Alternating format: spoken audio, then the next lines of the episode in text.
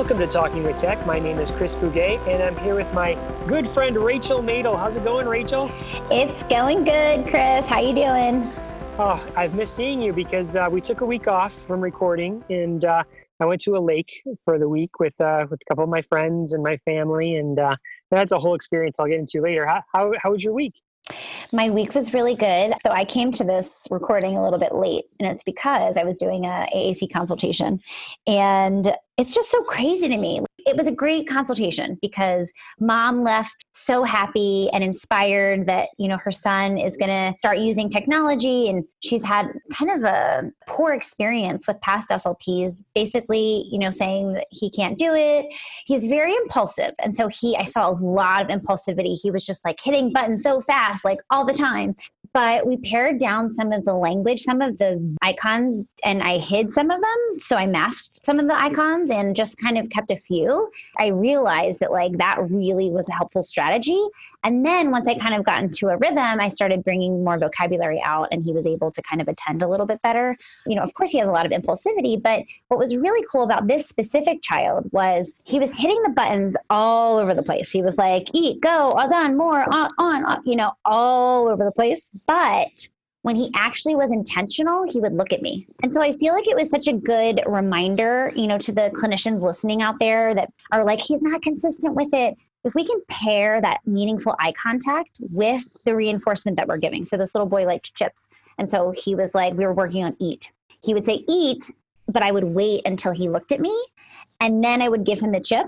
Um, it's such a small step, but it's so important to remember because that shows intentionality, right? It shows that like I said eat and now I'm looking at you because I want something.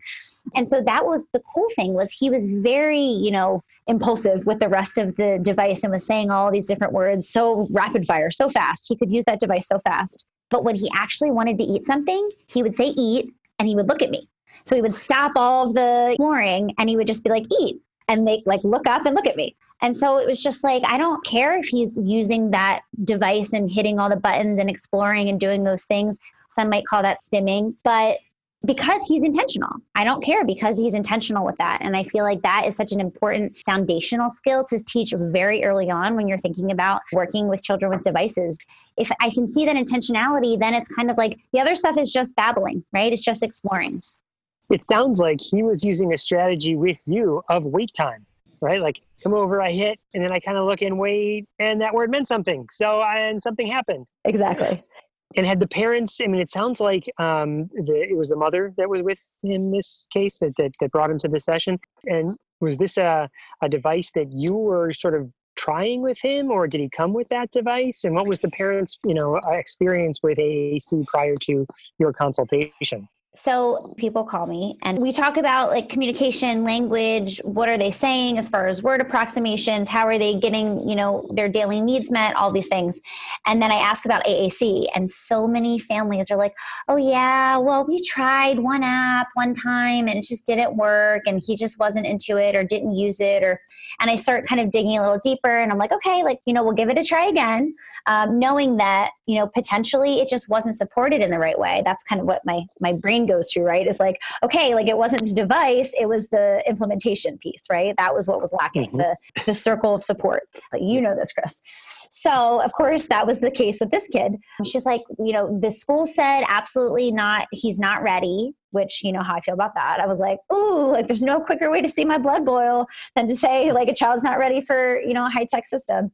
But just school said he wasn't ready. Um, another SLP that they were working with decided, you know, to try Proloquo, I believe, and it just didn't work. That that was kind of how she framed it. And you know, I have to say, and I've said this before, the wrong AAC is better than no AAC. So I'm happy that this clinician started something, right? Uh, because I feel like that is huge. And you know eh, we don't need kids waiting and not having any type of access to language.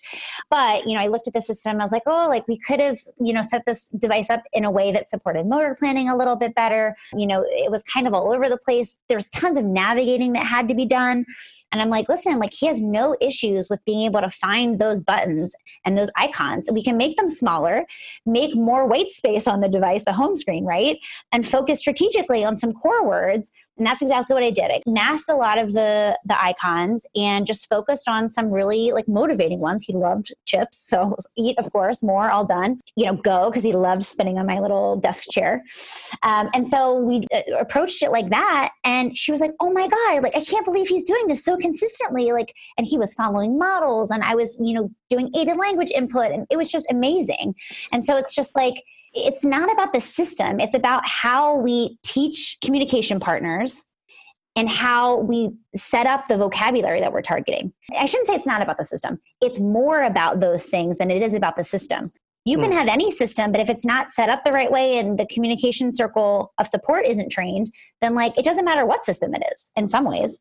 So, Rachel, let me, I'm trying to uh, picture this all in my mind. Where is the parent during this consultation? Is she in the room with you? Do you have some sort of video stream? Is it a mirrored wall that she's behind? She is right next to me and we are coaching in real time. The end of the session, I was like, okay, I was like, you know, I, I, kind of like, I'm like, I gave you all the tools, like, let's practice them, you know, and she's like, who, who me? And I said, yeah, you. and she's like, okay. She's like, she was so cute. She's like, okay, so I'm going to like walk up to him. I'm going to attribute meaning to the things that he's saying. I'm like, you got it. And so she was like, okay, we're all done. And she modeled all done on the device. And I said, great. At that point, she modeled all done, but then she took the device away. And I said, okay, try that again, but keep the device in front of him because we want him to be able to see it and we want to give him a communication opportunity if he wants to say all done. She's like, oh, okay. So she tried it again. And then, of course, she said all done. And then he, mo- he imitated that model and he said all done. And I said, perfect. And then I took the device and I said, it was so great meeting you. It's time for you to go. And I modeled go. And then we put the device in his little backpack and they were off. And so I'm very interactive in my sessions. I spend a lot of time getting information from parents and then also training parents on what are core words, you know, how to do things as far as programming on the device, like vocabulary targets that I feel like would be good, knowing, you know, what a child's motivated by. I can then think through the lens of what vocabulary should we start using that are really motivating for this child. I'm a big believer in having the parents there just in real time, being able to teach them, show them when something happens when I'm working with a child, I can say, you know, see how I waited and he looked at me, I can explain like the process that I'm going through as I'm doing the assessment. And I just feel like that's the the best way to do it. You know, Rachel, it's fascinating to me because that is exactly what we're attempting to do with uh, the teachers that we work with, right? Is mm-hmm. that coaching, just just like exactly what you just said. Like, okay, you said all done, and then you moved the device. So how about we do this instead? And it makes me question, or, or brings up the question in my mind, if you generate like a care plan, you know, you come up with goals.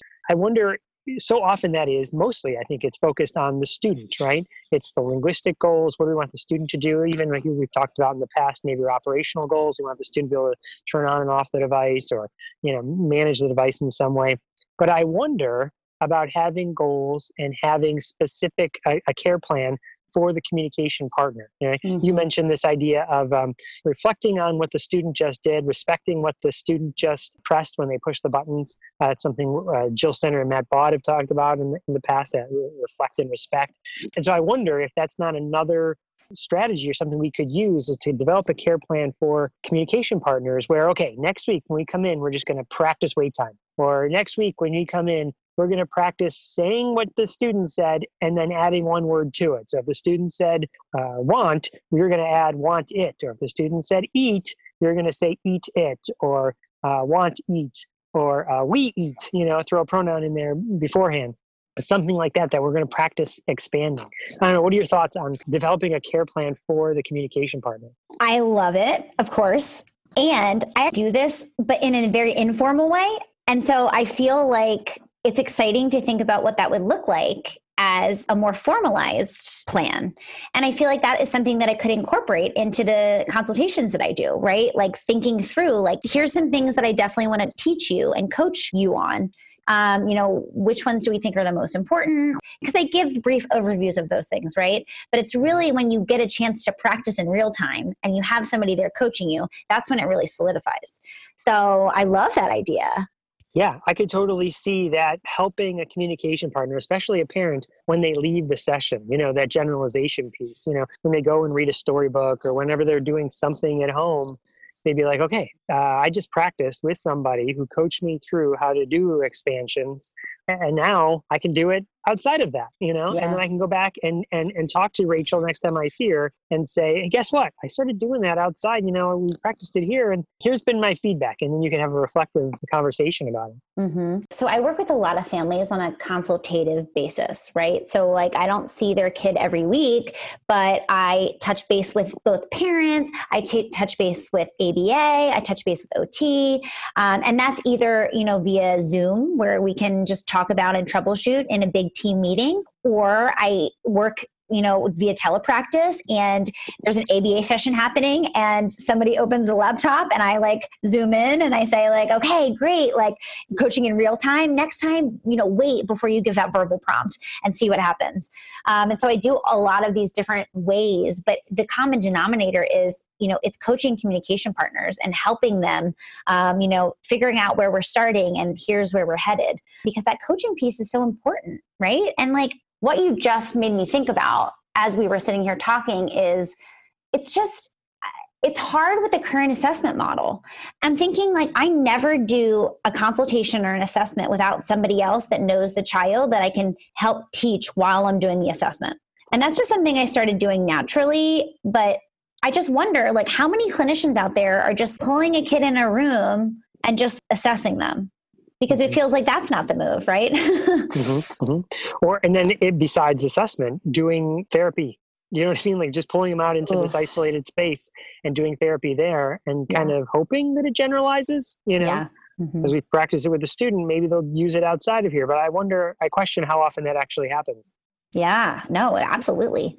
I'm like, I, I a big supporter of having you know people in the session. You need to teach people what to do and and also why you do what you do, right? You like oftentimes we're so busy talking about here are the things and you know don't give as many verbal prompts, but I really take it the next step further and I say like here's why. If we never give a child the space to figure out what they want to say, like they're just going to become reliant on prompts and the only time we're going to hear their voice is when we prompt them you know? So we need to give space and that's a perfect example. I could just say make sure you like you know use wait time and pause but like why?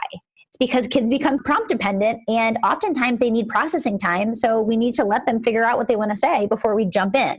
So I've been hearing two, maybe more, but at least two big questions that I'd love for our listeners to chime in on on the Facebook group.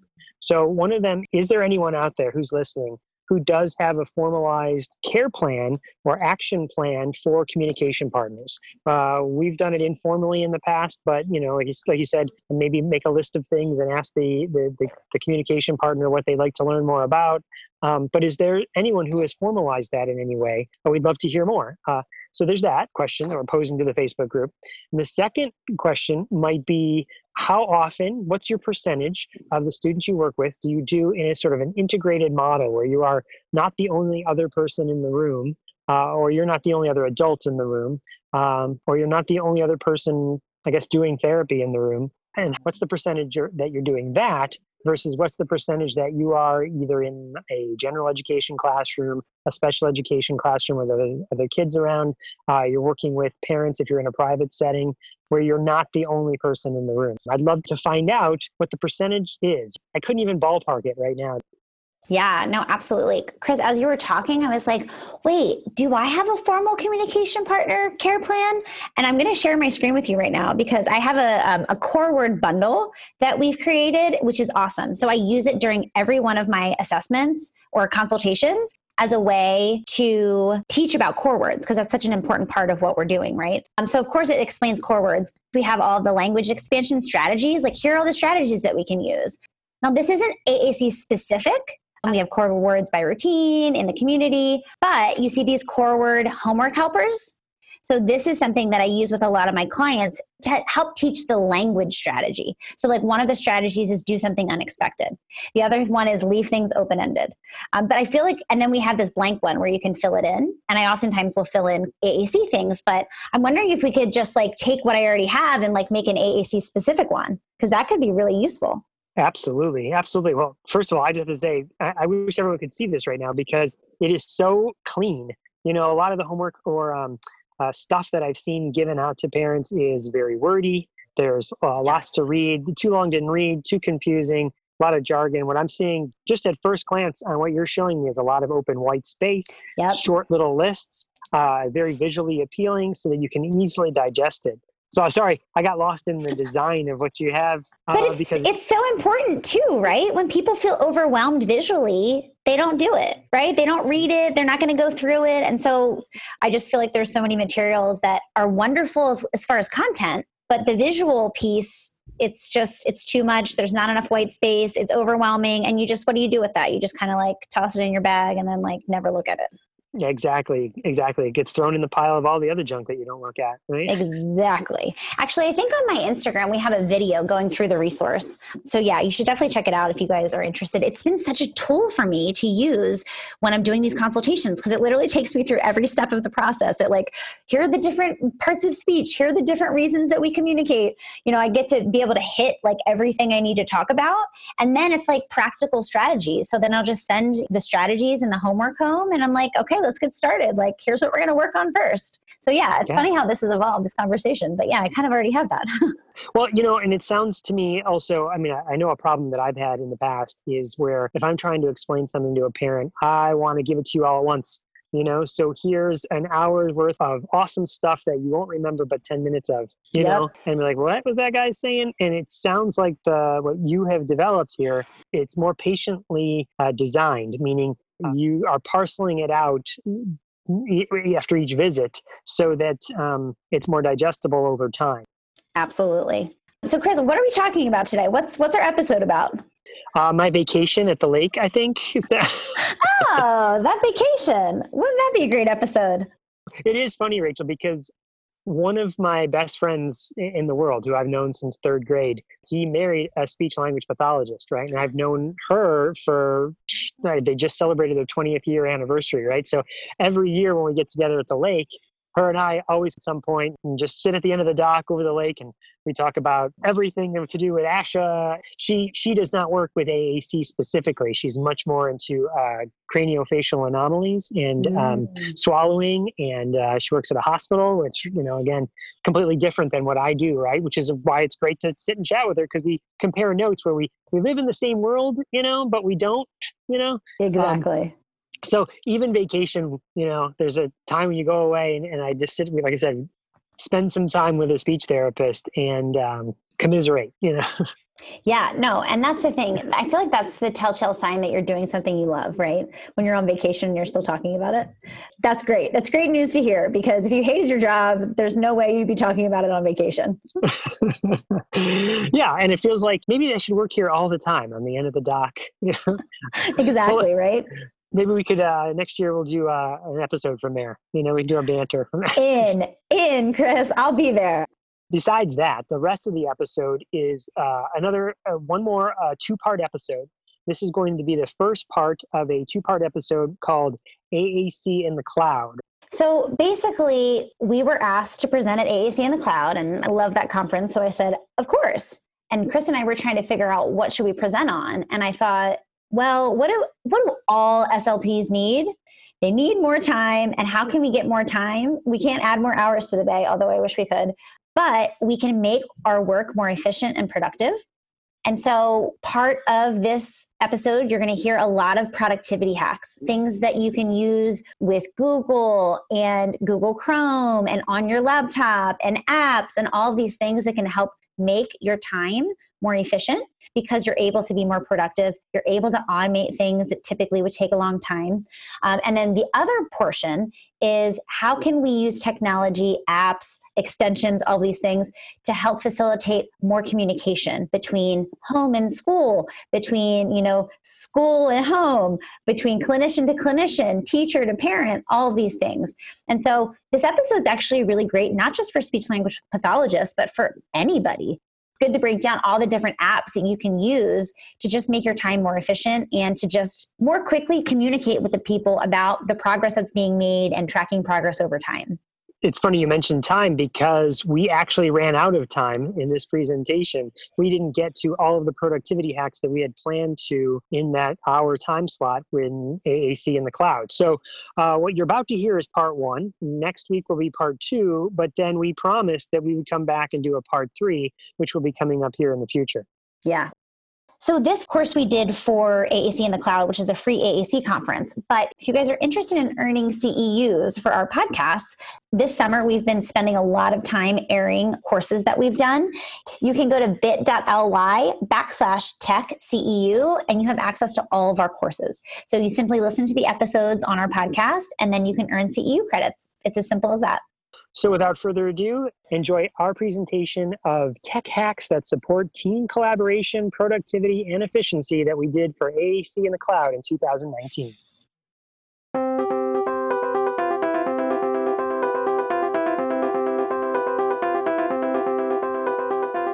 Please listen carefully. Hi, I'm Matt Hott, one of the hosts of Speech Science, a weekly podcast bringing you all the information that you can handle related to speech sciences and disabilities. Michelle Wintering, Michael McLeod, and I interview leaders and difference makers in the field. Every Tuesday, we drop a new episode. You can find us on iTunes, Android, and on our website, www.speechscience.org slash speech science podcast. Join us as we try to find the answers to the question, What is communication?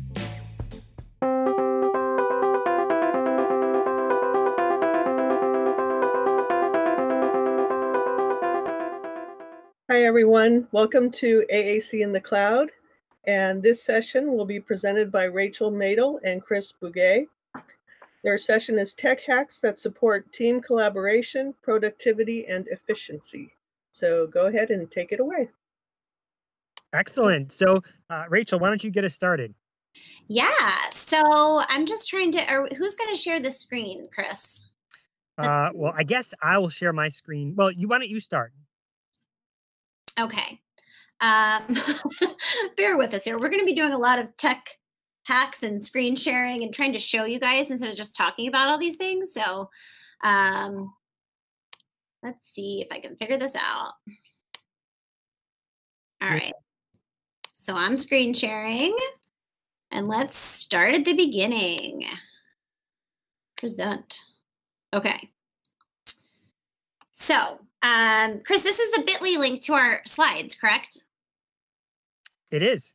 Okay, so if you guys want to follow along with the slides, then just um, put this bit.ly in. It's bit.ly backslash AAC productivity hacks. All right, so let's do introductions. Uh, my name is Rachel Madel, and I am a speech language pathologist.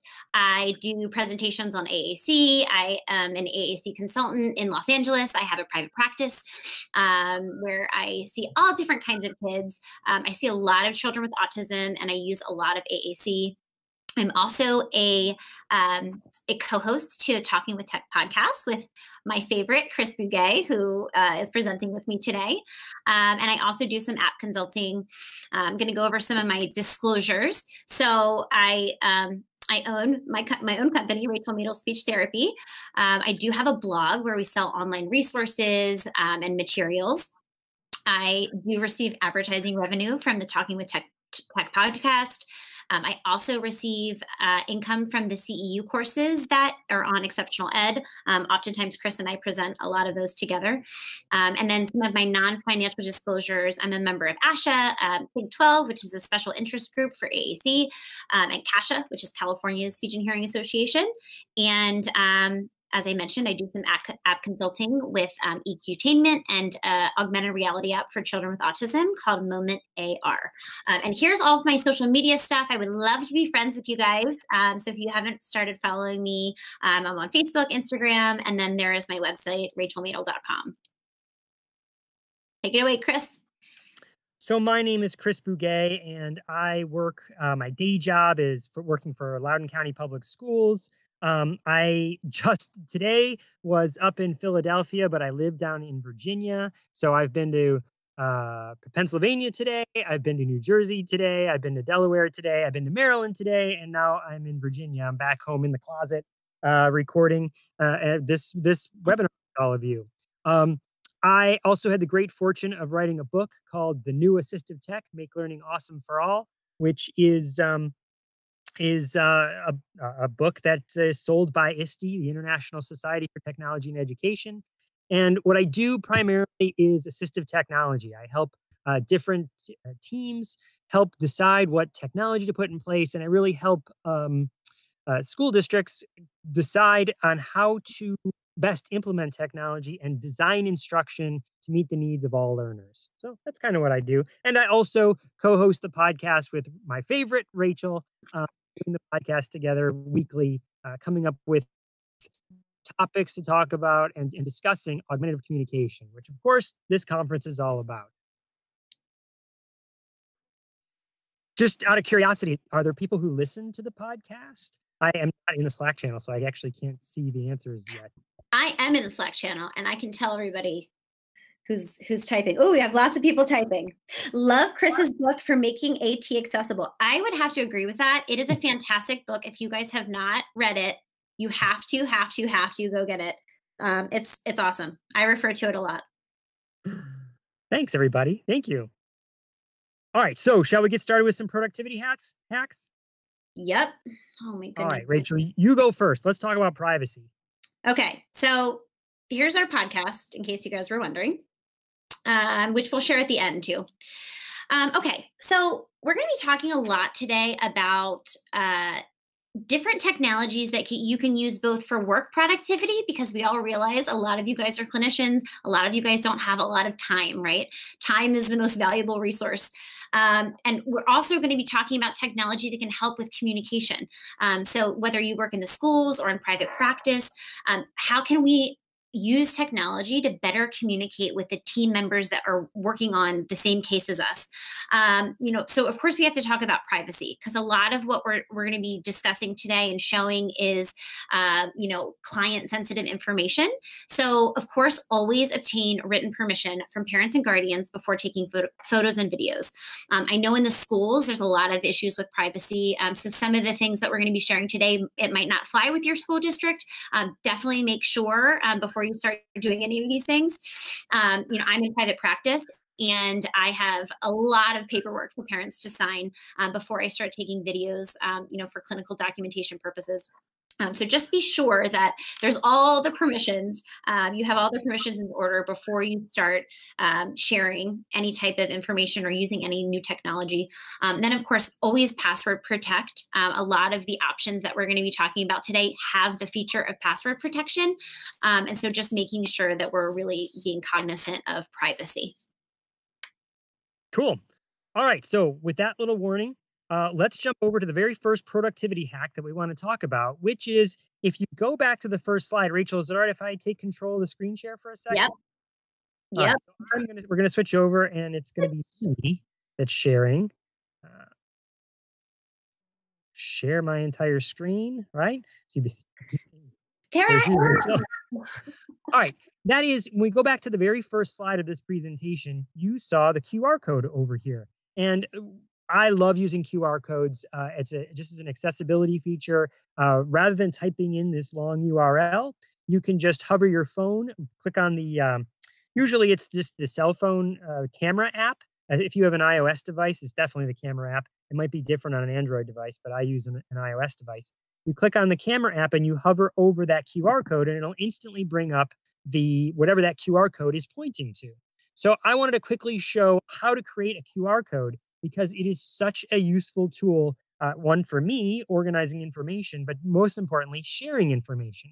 So if you're sharing information with other people, other professionals, a QR code is, and students, the QR code is the way to go. There's so many different things you can do with it. So, um, QR code, the, the tool that I use is a website called QR Stuff, right? And so I don't even have an account, although you can create an account for some extra features. I just use QR qrstuff.com and whatever long URL I have. So let's say I was going to um, uh, this bit dot bit.ly slash talking with tech pod podcast, right? This is our podcast, right? Notice this long URL up here, right? I don't want to have to type that in every time. Uh, I want a QR code that I want to share this with other people. I just copy that QR code and bring it back to qrstuff.com and I paste it in here. And when I hit paste, right, I want you to take a close view at the QR code that's over here on the right hand side. So watch what happens when I paste this in. All I'm going to do is paste and watch the QR code. Did you see it change? It changed the QR code. And then you can take a screenshot I happen to use, uh, we're going to show you some other screenshot tools, but this is the snipping tool in Windows because they happen to be on a Windows computer. And I just click new and I click that right there, do a little lasso of the QR code, and I hit copy. And now I can paste that QR code wherever I want. I can put it in a Google Doc, I can put it in Google Slides. That's exactly how we made the QR code to the slide deck of this presentation is that we took the long URL that was uh, for the Google Slides copied it, brought it over to QR stuff, and then did a screenshot just like I showed, and then pasted it back into the slides. And that is a quick way to create to make QR codes out of any long URL. And Chris, eh, what isn't there a feature with the iPhone that has a QR reader automatically built in? Yes, that's exactly right. So like uh, you can just take your phone app, uh, just sorry, your phone app, your your camera app and you just open up to like you're going to take a picture and as you hover over the qr code it autom- you can try it right now if you have an ios device your your ipad or uh, iphone and you'll hover over that qr code and it'll automatically pop up and it'll say are you sure this is a hyperlink? Are you sure you want to go there? And you just say yes i'm sure and it, it'll open up in safari and then you can have that and save that link for later. Uh, chris andrea has a question. Do those codes work forever so yes, yes, they do uh, on QR. Uh, as long as whatever they point to lasts forever. Meaning, if uh, for some reason this website, right, I just made a URL, I made a QR code out of this URL. If this if this website went down, then that of course would point to the dead website. The uh, 404 error was is what you'd get, right? Does that make sense? But yes, that would last forever. Awesome. Any other questions there? I don't think so. Everyone's excited about the QR codes, Chris. Yeah. As am I. As am I. yeah, a lot of people like they see them, but they're not sure how to make them, and that's how it is. It's just a simple copy and paste, really.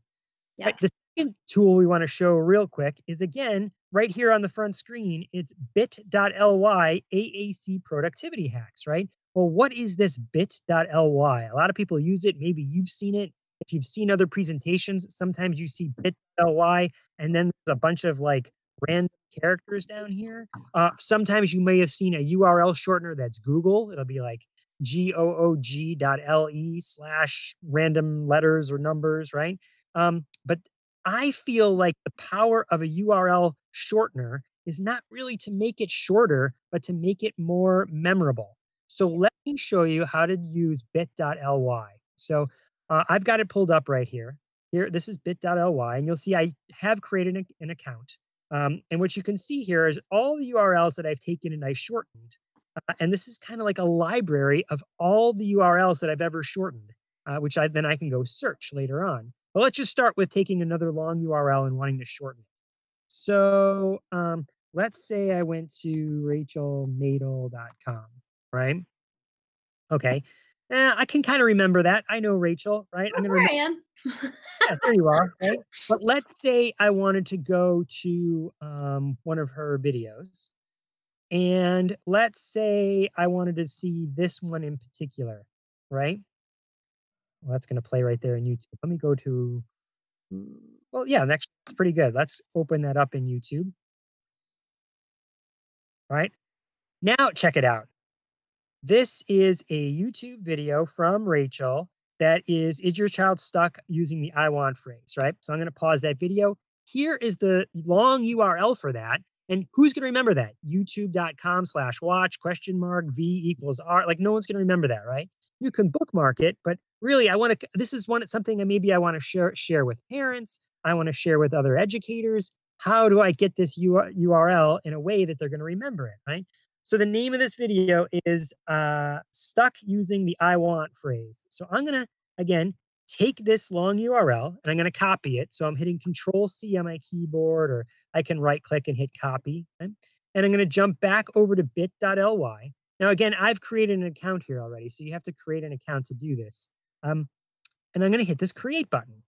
When I go to create, I'm going to hit control V or I'm going to uh, right click and choose paste right? Just so you can see that. And there you can see that long URL. And when as soon as I do that, it tries to customize it for me. And it does. It says bit.ly slash 2lk. What what no one's gonna remember that either. So all I do is I click there and I back that train up and I this was stuck on I want video. See how I'm, I'm I just type that in bit.ly slash stuck on I want video and I hit save and then it comes up, hey, this has been saved. And now you'll see it's right there. When I copy that in, I can paste it. Notice that right there. See see that URL bit.ly stuck on I want video. And boom, it takes me right back to it. Now, the real power there is not the copy and paste. The real power is two weeks from now when I need that thing again. What was that URL? Wait a second. I know what it was. It was bit.ly slash um, stuck on I want video. And when I type it in, boom, it takes me right back there. And three months from now, I might forget, geez, did I, did it, how, what was that URL again? Well, again, it's created an entire, if I have an account, all free, by the way, nothing that I'm paying for. Um, here is a list of all of the URLs that I've ever shortened ever. So I can go back and search. Let's say I wanted to type in, let's say core vocabulary, right? I just do a search for core. Here's all the URLs that have had core, like coding for core, talking with tech mm. core PD, Rachel core words, another video, I think, and, and so on. Oh, you're making bitlies in my videos, Chris? I, I am. I am. How else am I going to remember them?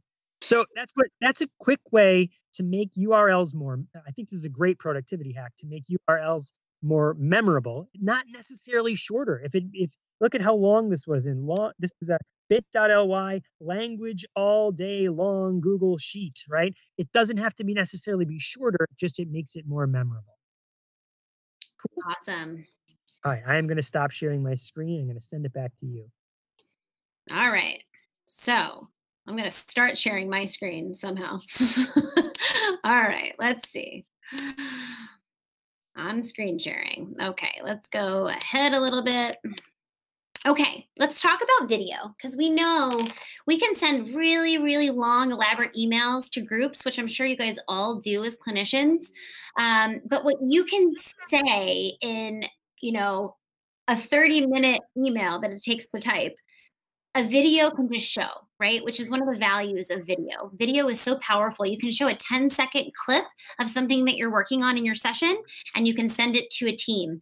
Um, so I have some different options up here for you guys. Uh, Google Drive. Um, so I put um, Google Drive on here with if your school, if you work in a school and you have uh, a school domain, um, you can use Google Drive to send videos. Um, you just share a link through the Google Drive, and it's a really easy way to, to share video. Um, the other options, um, if if YouTube or Vimeo um, might be an option for you as far as privacy, um, you are able to create private channels to track progress over time.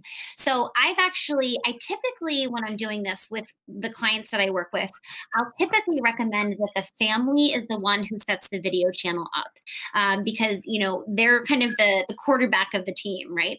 Um, so they can share it with new clinicians, they can share it with whoever they want um, and they're responsible for kind of the making sure that it's private. Um, you can create passwords and make private channels. Um, so when I first say, oh, like let's start a YouTube channel, my parents are like, no, absolutely not. Like we wouldn't want to broadcast our child all over the internet. Uh, but there's ways that you can, you know, make it so that it's a completely private channel and only people who have the link and the password are able to access it. Um, so both YouTube and Vimeo are the same in that respect. Um, and you can just share links. You can upload videos. Um, there's a lot of really great things that you can do as far as videos are concerned.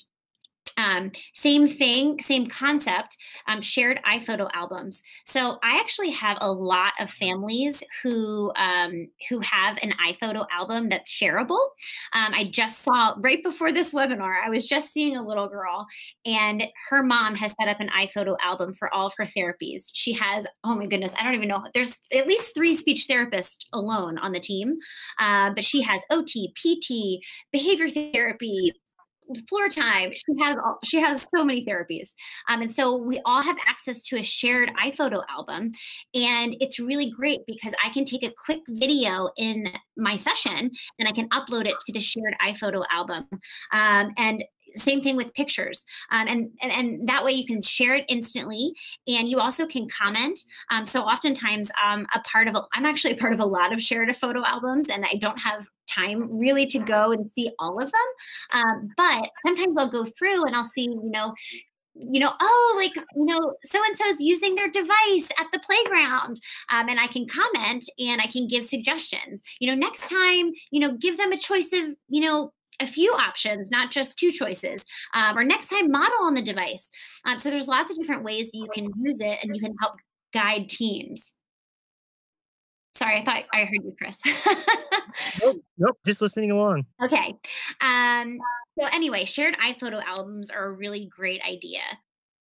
Okay. Should we switch over again?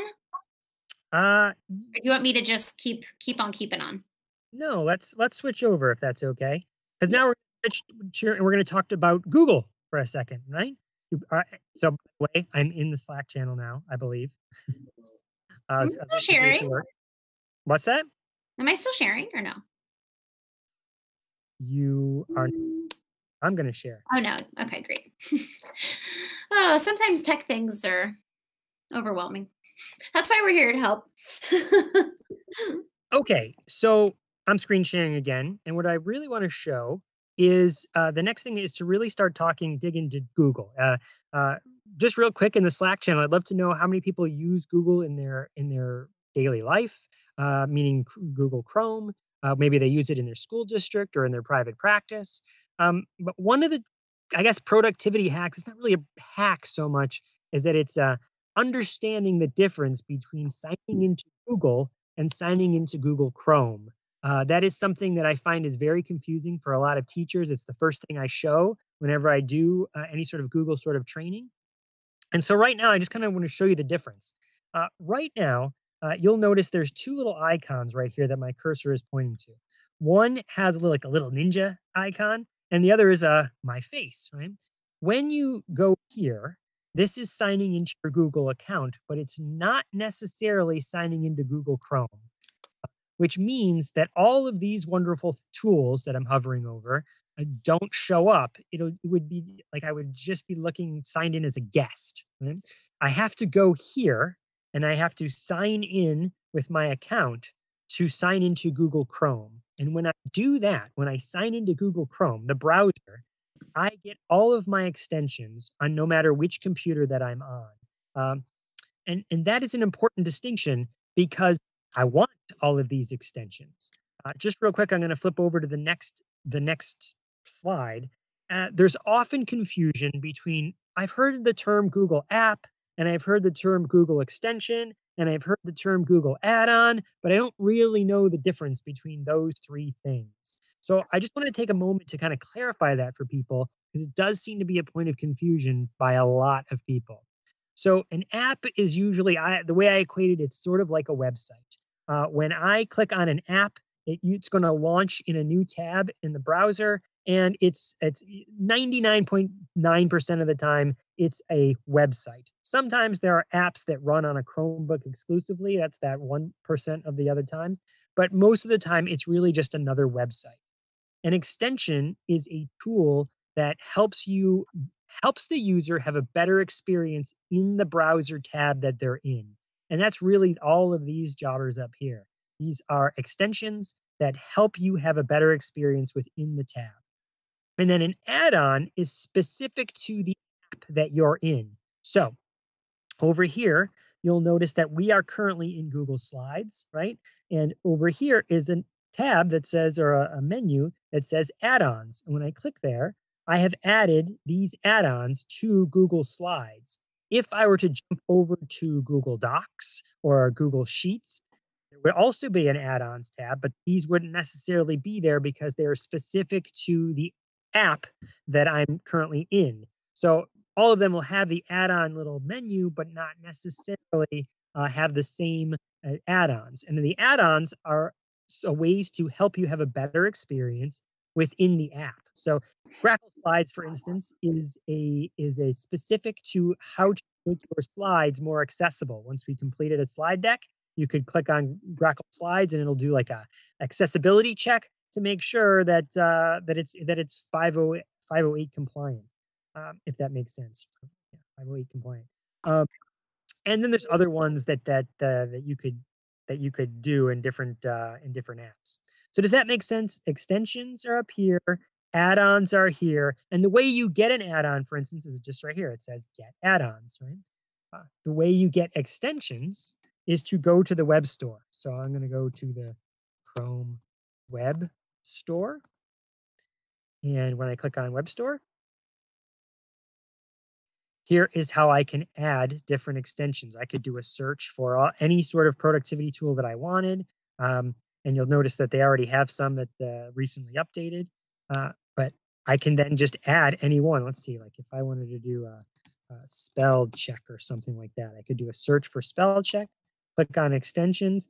And if I really wanted to add spell checker for Chrome uh, to the to my extensions, I hit add to Chrome I hit add extension and you're going to see it show up up here in my in my bar and then it gives me a little you know information about what that extension is mm. uh, before i go too too much farther away from that i really want to show you kind of my favorite uh, productivity hack extension if you will as you start to explore extensions to see how you can improve your experience in the chrome browser uh, they can get to be overwhelming. You can see I have a number of extensions up here. And the more extensions you have, the slower your your computer works. So you want to be able to kind of turn them on and off on a dime. Like, ah, I don't use this one very much.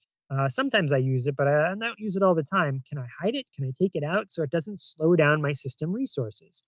So the extension that you really want, maybe one of the first ones you want, is something called Extensity right there. You can see I'm hovering over it. Uh, let me just put that in real quick.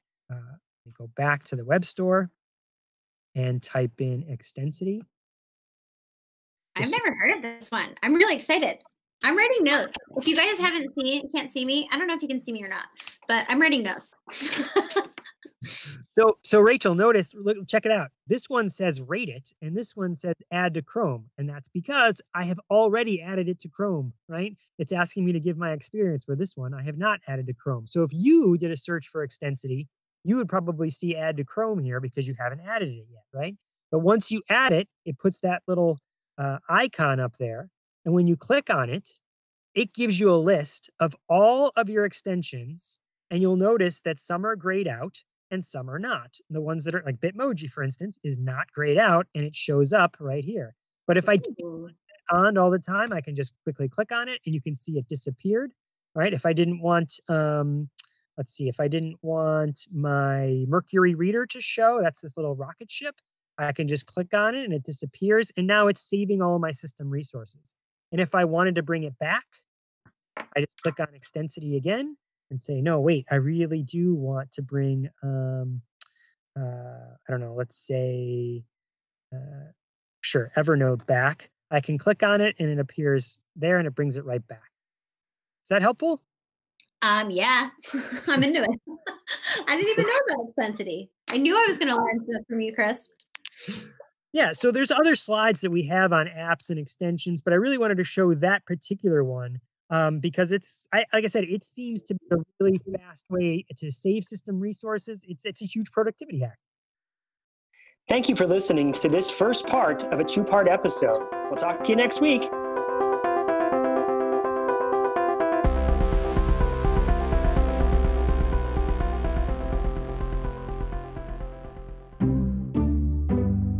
You're listening to the Exceptional Podcast Network.